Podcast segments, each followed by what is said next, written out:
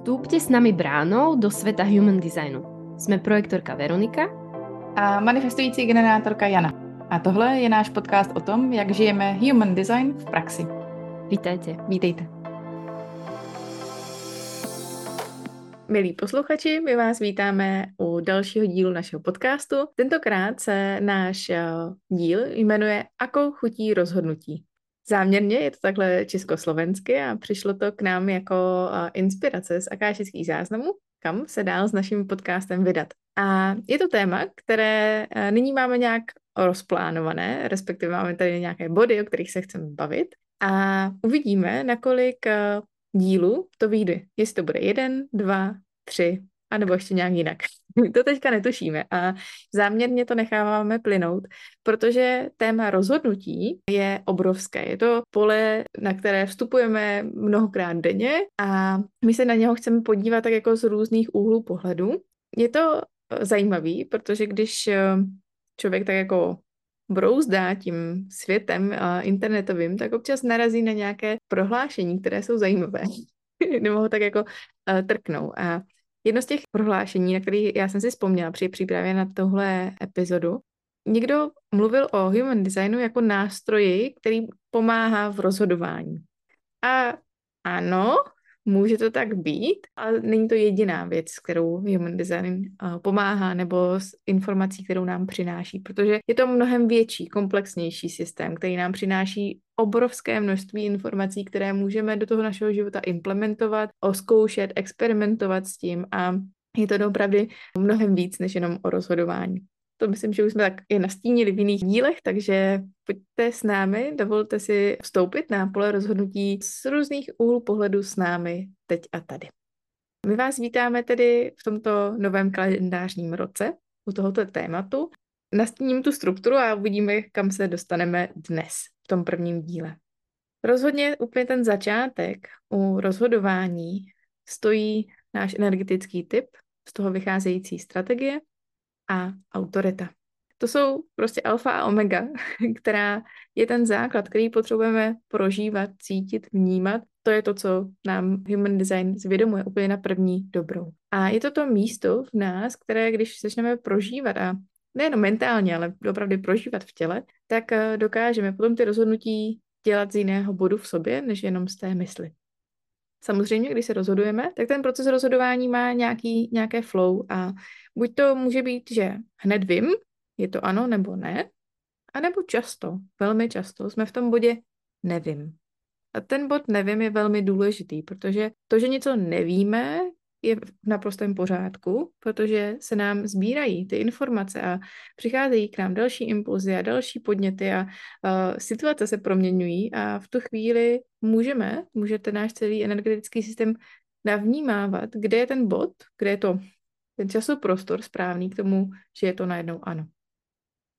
Tak my tady do toho dnešního tématu vstupujeme s tou naší zkušeností. Veru, co ty a rozhodnutí jako projektorka?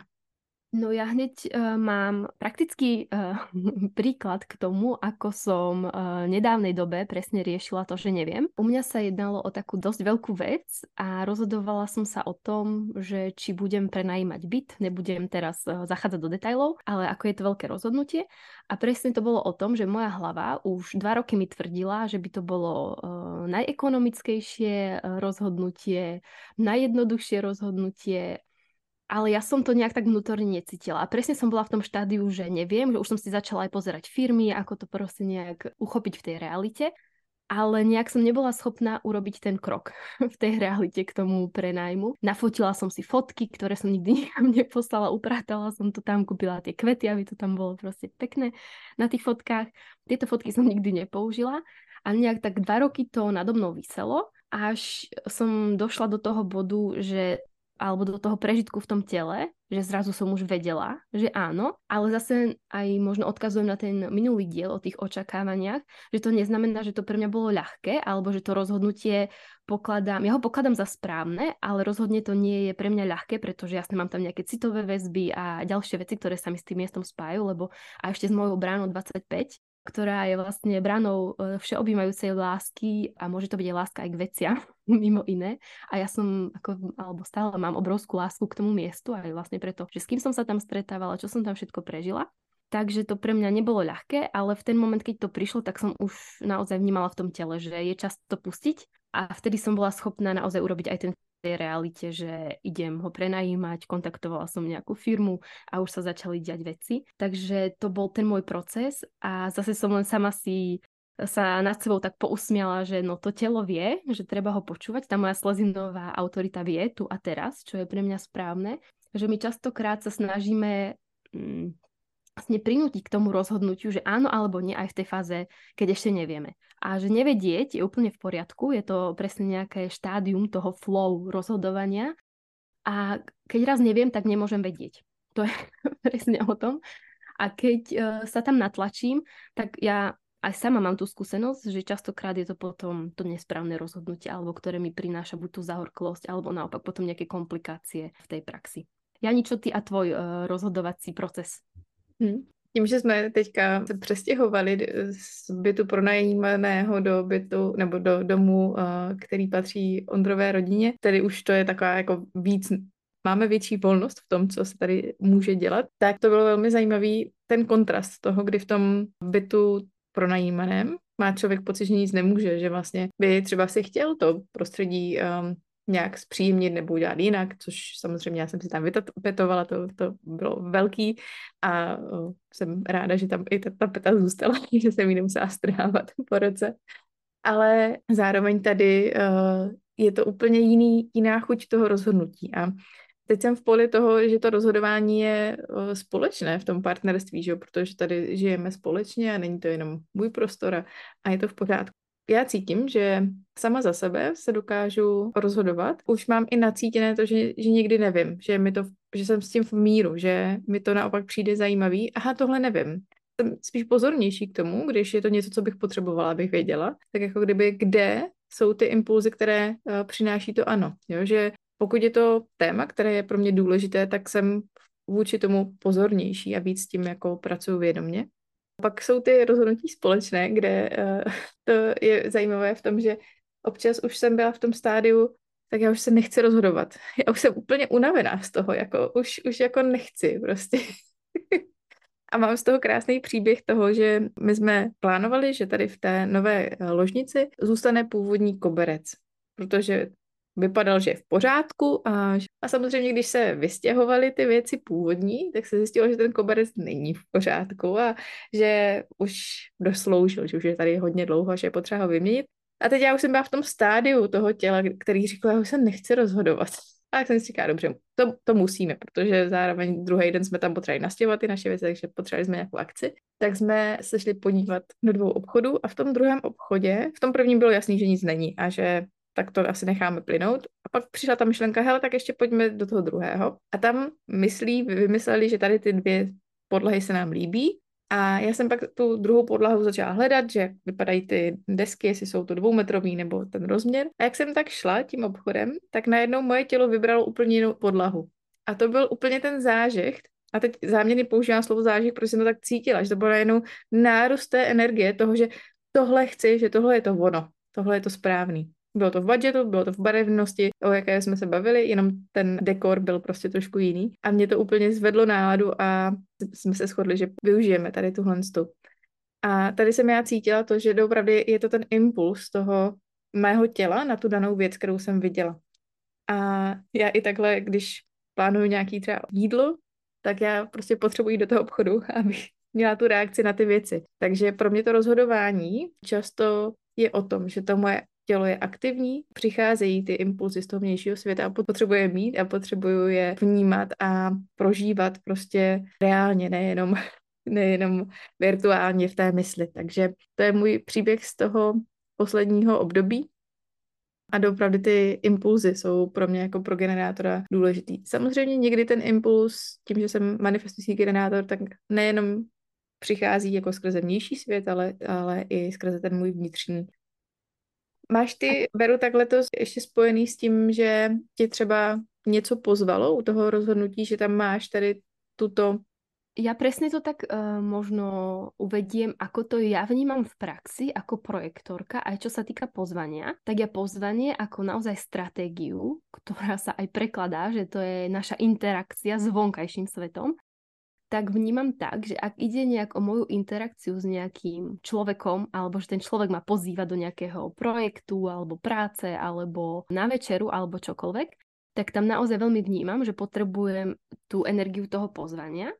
Ale potom tiež vnímam, že mám sama svoj taký ako keby vnútorný proces aj s tou svojou autoritou tu a teraz, ktorá sídli v Slezine, a že je to o tom, že ak si tie veci úplne neplánujem z hlavy a naozaj nechám ten život, aby mi to nejak prinášal, takže som schopná potom to vyhodnocovať skrz ten môj proces a tú moju autoritu, či pre ten daný moment je to pre mňa to správne alebo zdravé, teda v mojom prípade. Tam chcem podotknúť, že každý projektor si to potrebuje asi trochu navnímať, asi v závislosti od tej svojej autority, ale že tiež je to o tom, že kniha ma nepozve k tomu, aby som ju čítala akože sama o sebe, alebo nejaké tie neživé predmety, alebo činnosti, ktoré sú doma, a že tam naozaj fungujem tak, že čo spontánne teraz, nejak mi ten život priniesol do nejakého môjho či už vizuálneho vnemu, ako nechcem to prirovnávať, že to je to, ako má generátor alebo manifestujúci generátor reakciu, ale že vlastne to funguje podobne, že ak to nevymýšľam z tej hlavy a ten život mi to hodí pod nohy, tak ja na to dokážem ako keby tým svojim vnútorným procesom nejakým spôsobom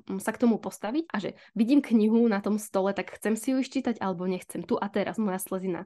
Chcem si čítať tú knihu, a nie je to o tom, že si naplánujem, že streda večer bude pre mňa o čítaní knihy, lebo častokrát, keď som to v minulosti takto mala, že jasné, dneska mám voľný deň, budem si čítať, tak som otvorila tú knihu, prečítala som 20 strán, zatvorila som a som, že o čom som vlastne čítala, že tam nebol nejaké prepojenie toho, že čo vlastne aj reálne robím a čo tá moja myseľ si predtým naplánovala. Takže ešte tam vnímam ten taký rozdiel, alebo o tom sa úplne podľa mňa pri tej stratégii projektorov nehovorí, alebo sa to takto explicitne nerozdeľuje a nepomenováva, ale to je zase len taká nejaká moja skúsenosť z tej praxe, že snažím sa si to neplánovať a potom len vnímam to, čo ku mne prichádza, a ja sa s tomu vzťahujem z miesta tej svojej autority. Že ak ide o tie také neživé predmety alebo nejaké činnosti, tak to mám takýmto spôsobom, lebo viem, že ani upratovanie alebo uklid teda ma nepozve k tomu, aby som išla uklidiť, ale že keď tam vidím ten bordel, tak viem, že či na to teraz moja Slezina povie áno, alebo respektíve Slezina skôr, že nepovie nie, takže vtedy idem do tej akcie. Takže toto je ešte za mňa. A ešte keď sme pri projektoroch, tak napríklad mi príde dôležité aj vnímať v rámci toho ich energetického nastavenia, zase v závislosti od toho, koľko majú motorov, ako vyzerá tá mapa, ale že učiť sa proste aj delegovať. Že viem, že keď to má byť nejak urobené a viem, že môžem využiť tú pomoc alebo tú externalizáciu, že nebrať to tak, že len ja som tu jediný dokonalý, ktorý to viem všetko perfektne a najlepšie, aj keď akože jasné, všetci to asi tak máme, že to o sebe myslíme a je to v poriadku. Ale že mne to veľmi pomohlo v rámci aj nejakého toho nastavenia doma, keď som pustila tú kontrolu v zmysle toho, že ja viem perfektne uklidiť, tak áno, viem. Ale keď to delegujem trebárs na manžela, tak síce to nie je úplne podľa tých mojich štandardov a predstav, ale mi to veľmi uľaví a trebárs mám potom ja tú energiu na nejaké iné veci, kam ju akože chcem smerovať, a nie, že je to z toho takého, že musím to teraz urobiť, lebo niečo.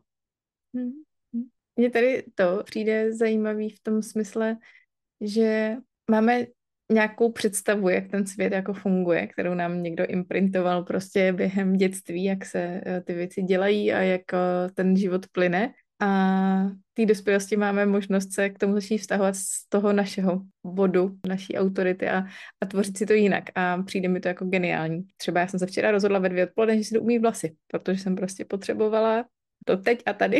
Byla reakce na to, že už je čas.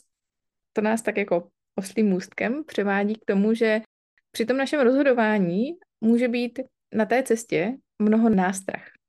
A ty nástrahy buď můžou být vnitřní, anebo vnější. Tak se do nich pustíme, začneme těma vnitřníma a uvidíme, kam nás to zase dovede.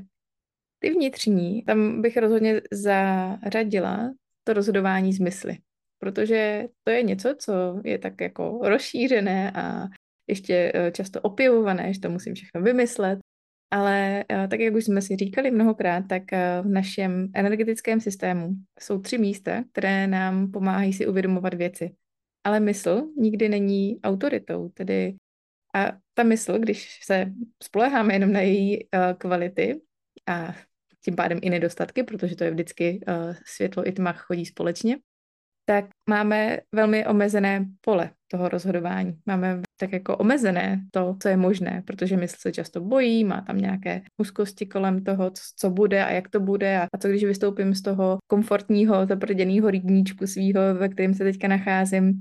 A přitom to tělo třeba už ví dávno, že by bylo připravené na něco jiného. Len ešte by som možno k tomu podotkla, že tá myseľ sama o sebe nie je zlá. Že to nie je o tom, že ona je tu našim nejakým nepriateľom a teraz každé to rozhodovanie a zvažovanie v mysli je zlé.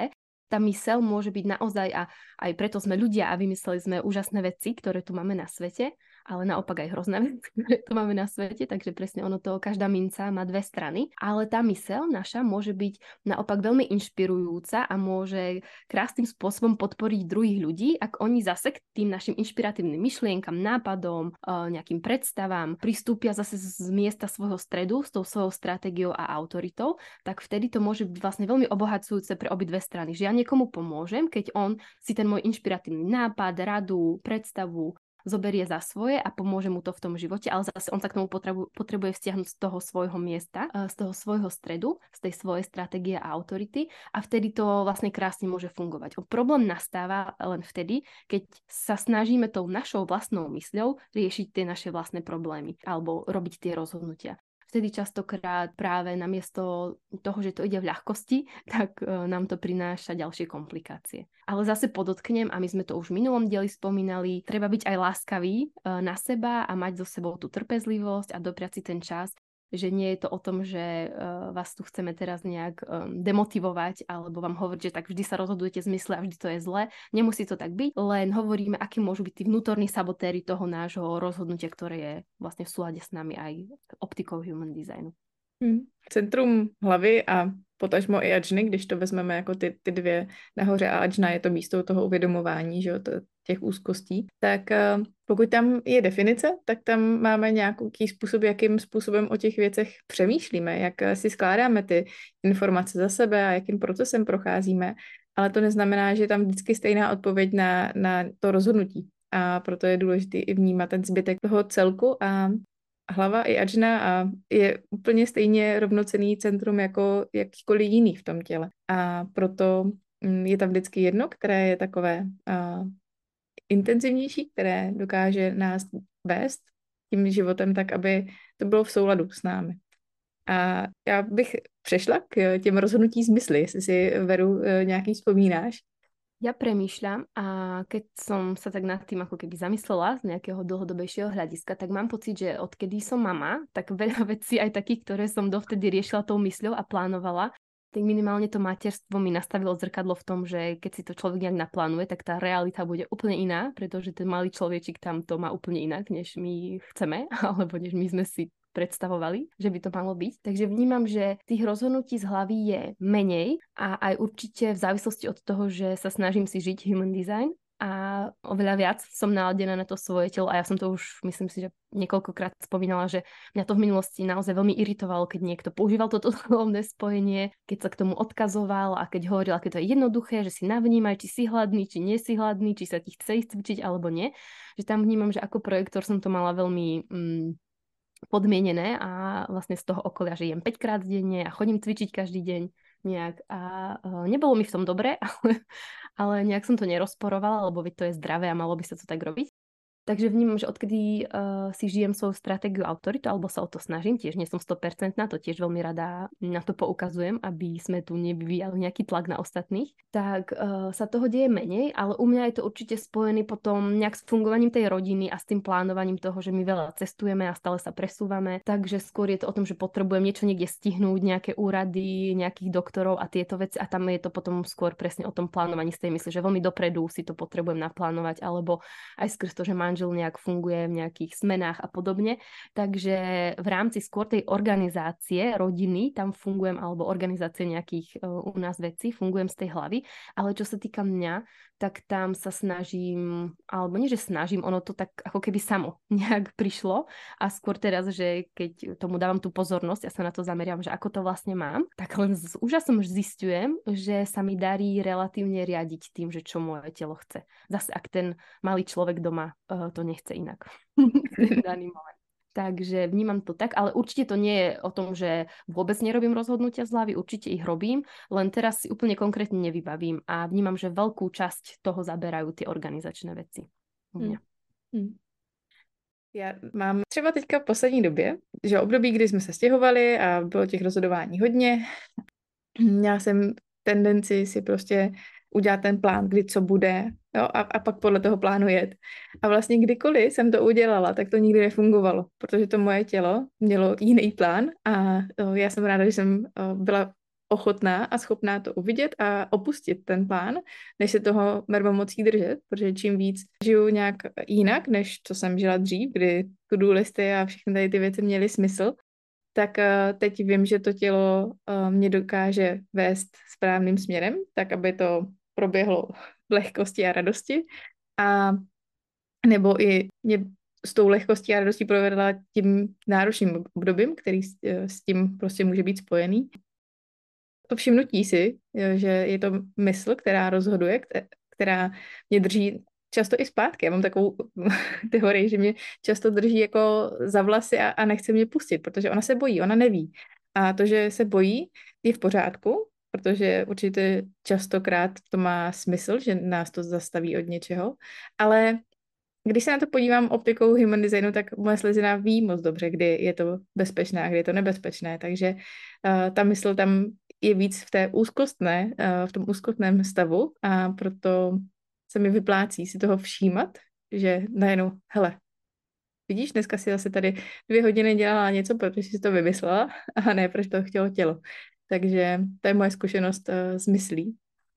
Možno už prejdeme od tej hlavy do tela, lebo mám jeden príklad z praxe a nedávno som mala 2 klientky, u ktorých sme narazili na podobnú tému. Bolo to presne o tom, že obidve nejak došli k tomu, že vnímali, že to ich telo k ním nejakým spôsobom prehovára. U jednej to práve bola tá slezina, intuícia, inštinkty a o druhej to boli tie emócie v centre solar plexu. Tak budem sa baviť teraz o tých emóciách, lebo to mi príde také ako príznačné a také celkom uchopiteľné. Tak bola to klientka, ktorá vnímala, že je veľmi emotívna, citlivá, empatická, vnímavá na ostatných. Samozrejme, vychádzalo to z jej mapy, prišla ku mne na výklad a aj mi o tom rozprávala, že to tak má a že je veľmi vnímavá a že si o tom nakúpila nejaké knihy a že začala sa rozhodovať na základe svojich emócií. A myslím, že ona dokonca aj poznamenala, že nie vždy, ako je s tým rozhodnutím nejak úplne spokojná, ale že vníma, že to je správne, lebo že to vychádza z toho tela a nevychádza to z tej hlavy. Keď už som jej vlastne robila tú mapu a ešte predtým jej zdieľaním, tak z toho vyplynulo z tých dát, že je sakrálna generátorka s otvoreným solarplexom tým pádom. Takže naozaj jej to úplne nepatrilo sa rozhodovať na základe týchto emócií a potom sme sa veľmi bavili prakticky aj o tom, že čo pre ňu je ten sakrál, ako vyzerá tá jej reakcia. A myslím si, že jej to prinieslo aj takú určitú formu úľavy, že našla to také, že kde vlastne robila chybu, keď mala pocit, že by to malo byť dobre. A my častokrát, aj keď niečo také sa deje, tak sa potom z tej hlavy snažíme napasovať, že ale musím byť v tých emóciách a musím sa rozhodovať, lebo proste tak by to malo byť, lebo som emotívna a citlivá a toto je správne. Aj keď akože úplne v hĺbke seba niekde cítime, že to tak nie je, tak sa toho držíme a nechceme to pustiť. Tak sme tam potom riešili, že čo je to ten sakrál a tam sme presne narazili ešte na ďalšiu vec, čo sa môže stávať u ľudí, ktorí majú otvorený solar plexus a potom majú buď spontánnu alebo sakrálnu autoritu, ktorá odpovedá v prítomnom okamihu, tu a teraz. A to je presne to, že my sa môžeme nechať strhnúť aj emočnou vlnou niekoho, kto je veľmi excitovaný a je hore na tej vlne, že my sa ľahšie vyhneme tomu spodku tej vlny, alebo aspoň taká je moja prax, že ak je niekto vlastne depresívny alebo smutný, od niečoho nás odrádza, tak tam akože tak si to zavnímame, že od toho človeka idem preč, alebo sa ho snažím rozveseliť. Ale ak naozaj je to taká tá kamoška, ktorá úplne nadšená príde, že má perfektnú knihu alebo že bola na skvelom filme, tak my niekedy, alebo vnímam to tak, ako to vidím v praxi u klientov, lebo sama nie som generátorka, že potrebujú si navnímať u seba, čo je tá moja reakcia naozaj na nejaký podnec vonku a čo je len nejaká vlna, nejaký prežitok v tele, nejaká emócia toho nadšenia, vzrušenia, toho, že niekto príde do mojej aury a zrazu s týmto pocitom nadšenia, že skvelá kniha, skvelý film, takže idem do kina a tam zistím, že ma to absolútne nebaví a že radšej by som doma si čítala knihu. A keď som spomínala, že som zažila podobnú situáciu aj so slezinou, alebo teda s klientkou, ktorá naopak zase bola veľmi intuitívna a chcela sa riadiť vlastne tou intuíciou, inštinktami. A tiež sme zistili, že má otvorenú slezinu a definovaný sakrál, takže generátorka. A potom naozaj sme kládli dôraz na to, alebo sme to riešili aj v praxi, ako to uchopiť, aby si navnímavala, že čo je nejaké uvedomenie cez intuíciu a inštinkty, ktoré prišlo v ten daný moment zo sleziny, ktorá je otvorená, takže to nasáva zvonku. A ona mohla mať ten dojem toho, že to je ten môj sakrál, ktorý chce ísť do nejakej spolupráce alebo do nejakej činnosti, do nejakej akcie, ale práve nebolo to tak. A je to o tom, tiež nechcem, aby to teraz vyznelo, takže je to strašne náročné. Nie je to o tom, je to zase len o tom, že poďme sa pozerať do seba a poďme sa navrátiť k sebe a chvíľu to pozorovať, že nepotrebujeme to hodnotiť, nejak riešiť a presne ako sme v minulom dieli spomínali, že zajtra na 100% sa rozhodujem podľa svojho sakrálu, lebo som mala výklad, ale na chvíľu len pozorujme, lebo to chce čas, že čo je moja slezina, čo je môj sakrál, ako to mám s tými emóciami, ako to vnímam, keď niekto vstúpi do mojej aury, v akej on je nálade.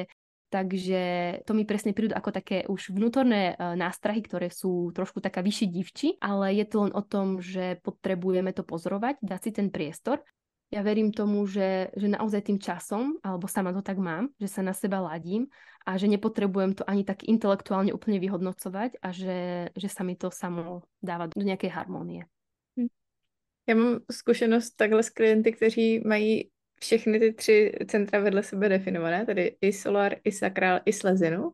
Tím, že solar potřebuje čas, jo, tam je to rozhodnutí často v čase rozložené a ne vždycky je to hned teď. A samozřejmě nechci tím říct, že pokud jste emoční, takže se nemůžete rozhodovat teď a tady hned, protože některé rozhodnutí prostě víte, jakože co si dám na oběd nebo může to být jednoduché, protože to v tom energetickém systému je. Ale pak jsou věci, které teď svůj čas potřebují, ale přesně to uvědomění skrze slezinu, tam může být, že tohle je pro mě zdravé, může tam být to, ano, z toho sakrálu tomu chci věnovat energii, ale ten solar může ještě jako potřebovat, navnímávat si ty jednotlivé části té vlny, aby tam doopravdy bylo to ano, že často je tam z toho solaru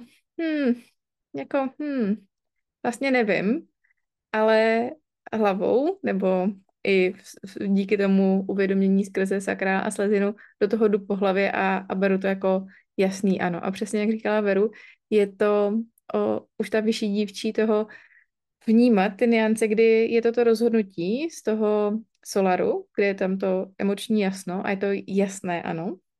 Oproti tomu, když je toto takové jako mohlo by to být dobrý, no. Ale že už když tam propuje to slovíčko, mohlo by to být dobrý, tak to nás může jako trošku navést na to, že ne vždycky. A je to hra naše každého vlastní, jak se na sebe naladit. A co mi tady přijde důležitý si uvědomit, že my, když potkáme Human Design, tak bychom se chtěli rozhodovat z naší autority hned a nejlépe na těch největších rozhodnutích. Změním práci, rozvedu se... a podobně. Vymyslím, kam se přestěhuju a všechno bude najednou růžový, ale jít po těch malých krůčkách a zkoušet si ty rozhodnutí na malých, drobných věcech a testovat si, jak ta moje slezina ke mně promlouvá, když jsem slezinová projektorka, jak můj sakrál, jaký má zvuk a jak to voní to rozhodnutí, když je to ta reakce na ten impuls, když jsem sakrální generátor. Jaké krásné, čistě křišťálové ano je to, když je tam to rozhodnutí z toho solaru, který má to jasno, že takhle to je. Tak to je takový impuls od nás k vám, si to zkusit navnímávat na těch opravdu malých věcech, protože když si takhle nazbíráme a začneme tomu tělu víc věřit v těch drobnostech, tak pak i v těch velkých věcech nám to může velmi pomáhat. Ja možno len k tomu solaru, Jani, ešte iba malá poznámočka, že ono sa o tom hovorí ako o emočnom jasne, ale u ľudí, ktorí majú emočnú autoritu, to nikdy nie je takéto 100% áno. Že zase tam je trošku potreba si navnímať, že tam aj Ra hovoril o tom, že je to vždycky 99%, že tam 1% tej pochybnosti možno niekde vzadu stále nás bude atakovať a že je to v poriadku, keď emoční ľudia to majú takto. A tiež sa mi stalo, že sme to riešili s klientkou a ona mala obrovskú úľavu, pretože bola emočná a keď sme to takto nejak verbalizovali a bavili sme sa o tom, že presne, ale ja to mám so všetkými rozhodnutiami a ja som si myslela, že ja som nejaká pokazená, že keď niekto okolo mňa bol tak 100% o niečom presvedčený, že ona tento pocit nikdy nezažila a bolo pre ňu úľavné vôbec vedieť, že to vlastne takto nemusí mať, že to má takto okolie, tak jej to úplne nepatrí, že jej tá istá miera pochybnosti, ale aj keď veľmi maličká, tam proste patrí a že pre tú emočnú autoritu je to v poriadku, že tam síce je to jasné áno, ale nie je úplne, že 100% istota, že to je alebo ten prežitok tej 100% istoty, že to takto je. Tady asi ještě to bude hodně záviset potom od celé ty mapy, že jo? Protože pokud je někdo individuální, tak tam to emoční jasno může být velmi jasné, protože ta individualita umí tu krásu, že přináší to teď a tady, to uvědomění a to tím neříkám, že tam neprobíhala ta emoční vlna, ale že najednou prostě individualita najednou ví. A není to logickým způsobem, není to nějakým jako konceptualizačním jako procesem, ale prostě najednou ví, protože sbírá ty impulzy a informace a podněty v průběhu té vlny a pak se to najednou uděje a může to být jinak u jiných emočních, obzvlášť, že je tam těch emočních vln více, že jo, to tam pak přesně to emoční jasno bude ještě trošku jinak zabarvené.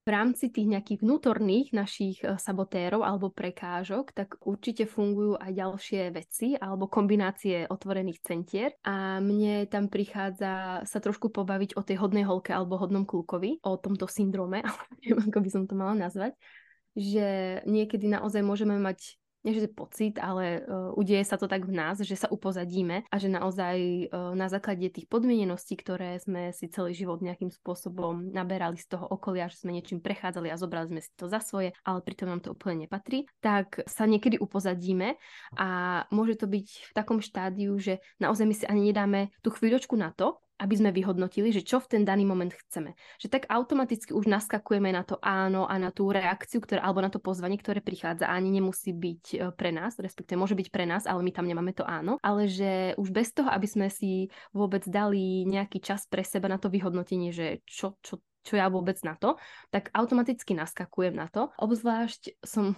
aj v nedávnej dobe v rámci tejto tematiky sa bavila s viacerými ľuďmi a veľmi tam u mňa vyvstáva téma pomoci druhým. Že ak niekto chce odo mňa pomôcť, tak automaticky hovorím áno, aj keď napríklad ja nemám z čoho dávať, tak sa na tým ani nezamyslím, lebo kamoš chce pomôcť, tak automaticky mu idem pomôcť. Zase mám príklad od klientky a prišlo mi to na jednej strane veľmi pekné, že to so mnou dokázala tak otvorene zdieľať, lebo si myslím, že to je téma, ktorá sa bežne neotvára a možno aj veľa ľudí by sa hanbilo vôbec ju takto priniesť. A je to o tom, že keď sme nejak sa bavili o tejto téme, tak vlastne sama mi povedala, že sú to presne také tie drobné malé pomoci, o ktoré ju žiada to okolie. Ona nevie odmietnúť, lebo áno, aj tá hodná holka tam v nej bola určite s tými jej otvorenými centrami. A potom, že z tých pomocí ale nemá pocit uspokojenia, ale skôr tie frustrácie. Že síce hlavou si hovorí, že ale robíš dobrú vec a pomáhaš ostatným a malo by ťa to tešiť. A že ešte to namiesto toho, nielen, že to prináša tú frustráciu, ale ešte to v nej podporuje taký ten vnútorný rozpor, že tak ja nie som v poriadku, keď tá pomoc vlastne mi neprináša uspokojenie, ale prináša mi frustráciu. Takže sa na to nabaľujú ešte ďalšie veci. A tým naopak nechcem povedať, že si nemáme vzájomne pomáhať, lebo to nie je tá hlavná myšlienka za tým, ale o human design sa hovorí aj ako o ceste osvieteného egoizmu. A ja to vnímam tak, že ak poznám seba a poznám, čo mňa uspokojuje, čo ja potrebujem, aby som sa mohla vyživiť, tak potom, keď príde to správne pozvanie, ten správny podnet alebo ten zážeh tej trysky, tak som schopná tomu okoliu pomôcť, ale keď to vychádza zo mňa a z toho miesta vo mne, že ja naozaj chcem a moja stratégia, autorita, moje telo ma volá k tomu, aby som pomohla tomu človeku. A nie je to len také, že z povinnosti a musím, lebo kamoš ma zavolal, tak čo si o mne pomyslí. A jednak potom to spôsobuje rozpor tých ľuďoch samotných, že čo ja som za človeka, keď teraz niekomu nechcem ísť pomôcť. A je to také, že učíme sa vzájomne, že je to v poriadku, ale mne to úplne v poriadku nepríde. Že ja si myslím, že je v poriadku dať seba na prvé miesto a naozaj sa vyživiť a aby sme potom mali z čoho dávať druhým. Lebo potom naozaj môže vznikať forma pomoci, ktorá je ale s príchuťou frustrácie a nie s príchuťou toho, že prinášam uspokojenie a že ma to teší a že tá pomoc ma teší a že to robím rád. Ale keď je to z tej takej povinnosti alebo skôr z toho strachu, že čo si pomyslia ostatní, alebo z toho takého vnútorného monológu, že sama si vynadám, že čo som za človeka, keď niekomu nechcem pomôcť, keď aj sama už nevládzem a mám toho dosť a sama si neviem o tú pomoc poprosiť, tak mi príde fajn sa trošku zamyslieť nad tým, že alebo dať si takú tú chvíľočku, keď príde takéto pozvanie alebo podnet, že čo chcem ja v ten moment. Či naozaj chcem teraz ísť do tej nejakej akcie toho, tej pomoci. A zase len chcem počiarknúť, nehovorím, že pomoc je zlá a že si nemáme pomáhať, ale možno trošku sa zamyslieť, že komu, kedy, ako a z akého miesta v nás pomáhame a čo zase nám to prináša. Či ten pocit uspokojenia, úspechu alebo toho kľudu, alebo potom presne naopak, že aj s pomocou prinášame alebo šírime zahorklosť, frustráciu a hnev. Ono to je, vlastně tady to je taková už kombinace jako toho vnitřního a vnějšího té nástrahy, protože ta hodná holka nebo hodnej kluk v nás pramení z otevřených center a to strojice otevřené G-centrum, které je to centrum identity a toho směřování a té lásky, otevřené ego, tedy centrum, které je o sebehodnotě, o materiálním zajištění a otevřeném solar plexu, který je o emocích, vztazích a tady ty témata. A to znamená, že pokud máme otevřené všechny tady ty tři centra, tak tudy koukáme na svět a tudy svět vnější prostupuje do nás. A tady je to pojem, který se používá v Human Designu, že pokud jsou tyhle tři centra otevřené, tak je tam ta náchylnost k tomu být tím hodným klukem nebo tou hodnou holkou, zavděčit se těm druhým. Jako kdyby, jo, že je tam ta tendence mít ty druhé na tom prvním místě, a posloužit jim, aby mě měli rádi, abych měl pro ně hodnotu, abych byl ten hodný syn, hodná dcera. Ale může se to objevovat i u lidí, kteří mají třeba jenom 2 centra otevřené. A tak je to jenom téma, které takhle přinášíme, že je to ta nástraha naše vnitřní, která nás může, když se podíváme na ten náš padigraf, tak nás to může ťuknout, že tohle téma může být i naše. Co je důležité, to rozhodování právě dělat na základě té své strategie autority. Tak, aby my jsme byli vyživení, aby my jsme na to měli dostatek energie a přesně přinášeli do těch vztahů potom to dobré a ne to, co už je tak trošku rozbité, rozsekané, frustrované a potřebuje to naopak opečovat samo o sobě. A je to celé o té naší energii, že pokud to určitě znáte, když vstoupíte do nějaké činnosti, kterou chcete udělat z mysli nebo prostě z nějakého bodu v sobě, ať už z hodné holky, a nastoupíte do toho a vlastně to jako proběhne a stane se to a jako je to fajn. A nebo když do té stejné činnosti nastoupíte z toho bodu já chci, mě to volá, já jsem pozvaná, já mám reakci, tak ta činnost jednak vám přinese úplně jiný uspokojení, úplně jiný úspěch a zároveň i tomu světu. A tak to je zase takový malý podnět k tomu být víc všímavý a laskavý sami k sobě. Právě proto ta laskavost není o tom, že se uchlácholím, tak já mu pomůžu a pak si půjdu odpočinout, ale ne, hele, já ti můžu pomoct, ale udělám to za 2 hodiny, až si dám šlofíka a najím se pořádně. I tady tohle, ta komunikace může probíhat a je potřebná, aby probíhala. Ještě mi tady přichází z těch vnitřních nástrah, kde už je to taky zase taková kombinace toho, co je, jestli je to jenom vnitřní, ale může to být i kombinovaný s tou vnější, tedy s vlivem dalších lidí na nás. A to je to, že my máme nějaké definice v nás a víme, že nějak něco chceme, nějak fungujeme, máme nějaké své tempo a ten vnější svět nás může během té cesty tím životem podmíňovat tím, že to ale nemůžu chtít. To přece takhle není. Tady zase je ta pozvánka k tomu ochutnávat si, pokud máte třeba definované ego, tak si ochutnávat, co je to vaše chtění, jak to vaše chtění chutná, jak ten motor, který se zažehne pro něco, pro nějakou činnost, pro nějakou věc a ví, že teď chce doopravdy a že vám to patří, že ustát si sám před sebou, že doopravdy je toto moje chtění správné. Často je to ohledně nějakého materiálního zajištění, ohledně nějaké naší vůle někam jako investovat. A kdy se necháme zase svést tím vnějším světem na to, že to přece nemůžu chtít.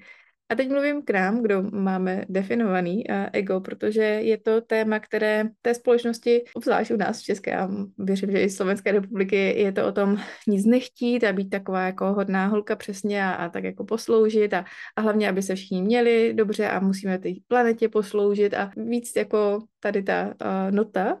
Ale přitom, pokud máme definované ego a víme, že to ego se chce někam investovat, tu svoji energii někam konkrétně a má tam to opravdu chtění, je to to slovo chtění, které tam přichází, tak je to o té vnitřní práci ustát si to, že já vím, že to chci, že můj sakrál na to odpovídá, že to doopravdy chce a je tam ta velká reakce, ano, tak si ustát vlastně tady tohle vnitřní proces, který je tak jasný, úplně čistě a křišťálově jasný i před tím vnějším světem, protože to ne vždycky může být jednoduché a ráda bych nás všechny k tomu vyzvala i v jiných případech, protože může to být tak, že i Veru jako spontánní projektorka prostě ví, že něco je pro ní zdravé, pro nás zvenčí to může vypadat, že je to extrémní, že to úplně zbytečné a nepatří to, protože je projektorka, ale přitom ona moc dobře ví, že teď a tady je to takhle správné, zdravé a že to tak musí udělat. Takže zase ten vnitřní dialog, prozkoumávání si toho,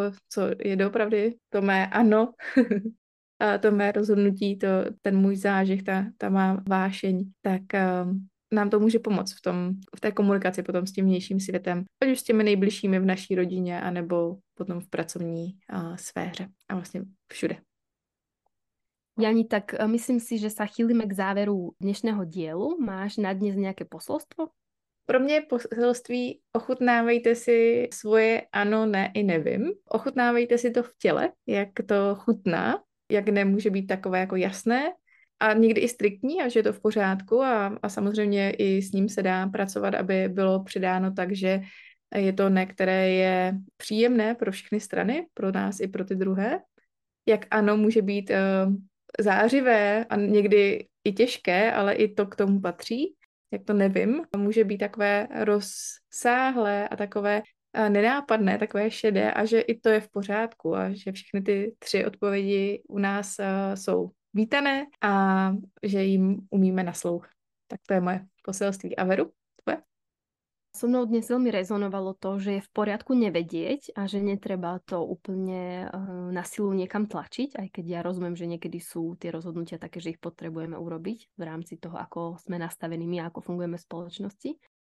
A ešte jednu vec som tam mala. Je to iba si začať všímať alebo tak pozorovať, kde reagujem alebo kde sa nechám pozvať, tak úplne automaticky. Že ja viem, že sa o tom jednoducho hovorí, ale sama aj v coachingu mám klientov, ktorí si to riešia niekoľko sedení. Že to nie je len o tom, že to zistím, pomenujem si to je akože jasné ten prvý krok k tomu, že som tebárs tá hodná holka, hodný kluk a že na každú pomoc automaticky reagujem áno a že to vôbec nezvážim.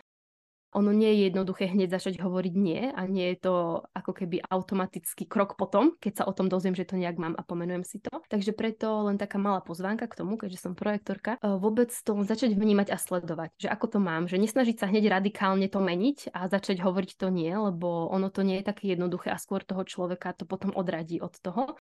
A len si všímať možno tie momenty, že náš podcast vás k tomu možno inšpiruje, kde hovorím to automatické áno, aj keď potom viem, že tie moje hranice boli prekročené, ale častokrát si za to práve môžeme sami, že si ich neurčíme a neustojíme si to, že tak teraz si nepomôžem. Tak to je len zase za mňa také niečo do praxe, čo si môžete pozorovať, ale opäť pripomínam s tou takou láskavosťou k sebe a s tým takým nezaujatým, nehodnociacím pozorovateľom. Tak ďakujeme veľmi pekne. Budeme sa tešiť, keď nás budete počúvať aj v novom kalendárnom a neskôr aj Human Designovom roku. A ďakujeme za podporu. Tešíme sa, že naše posluchácké a divácké pole na YouTube sa rozrastá a veríme, že s touto vašou podporou vám budeme môcť prinášať ďalšie diely, ktoré budú ešte viac do praxe a z tej našej skúsenosti. Majte sa krásne. Tak jo, mějte se. Pro ty z vás, kteří nás rádi posloucháte a chtěli byste se svým designem hlouběji seznámit, tak rozhodně doporučujeme setkání s Verou Tymkovou osobně nebo se mnou. A já bych vás ráda pozvala do našeho projektu nebo k našemu online kurzu, který jsme vytvořili společně s Veronikou Šové, s celostní fyzioterapeutkou, kde propojujeme vlastně Human Design právě s tím pohybem a s tím poznáním skrze ten pohyb. To v rámci projektu Moudrost těla a tedy na webu moudrosttela.cz, kde nejsou zdvojené dvě T, ale je tam jenom jedno, se dozvíte více informací. Keď sa vám náš podcast páčil, tak by sme vás chceli informovat, pozvať, dát vám prostor na reakci. Alebo si kľudne môžete počkať celý mesačný cyklus a viac informácií o tom, čo robíme, môžete nájsť na stránkach veronikatymkova.eu alebo janalochmanovacz.cz a nebo na našich Instagramech Vor s lehkostí alebo Human Design s Veronikou.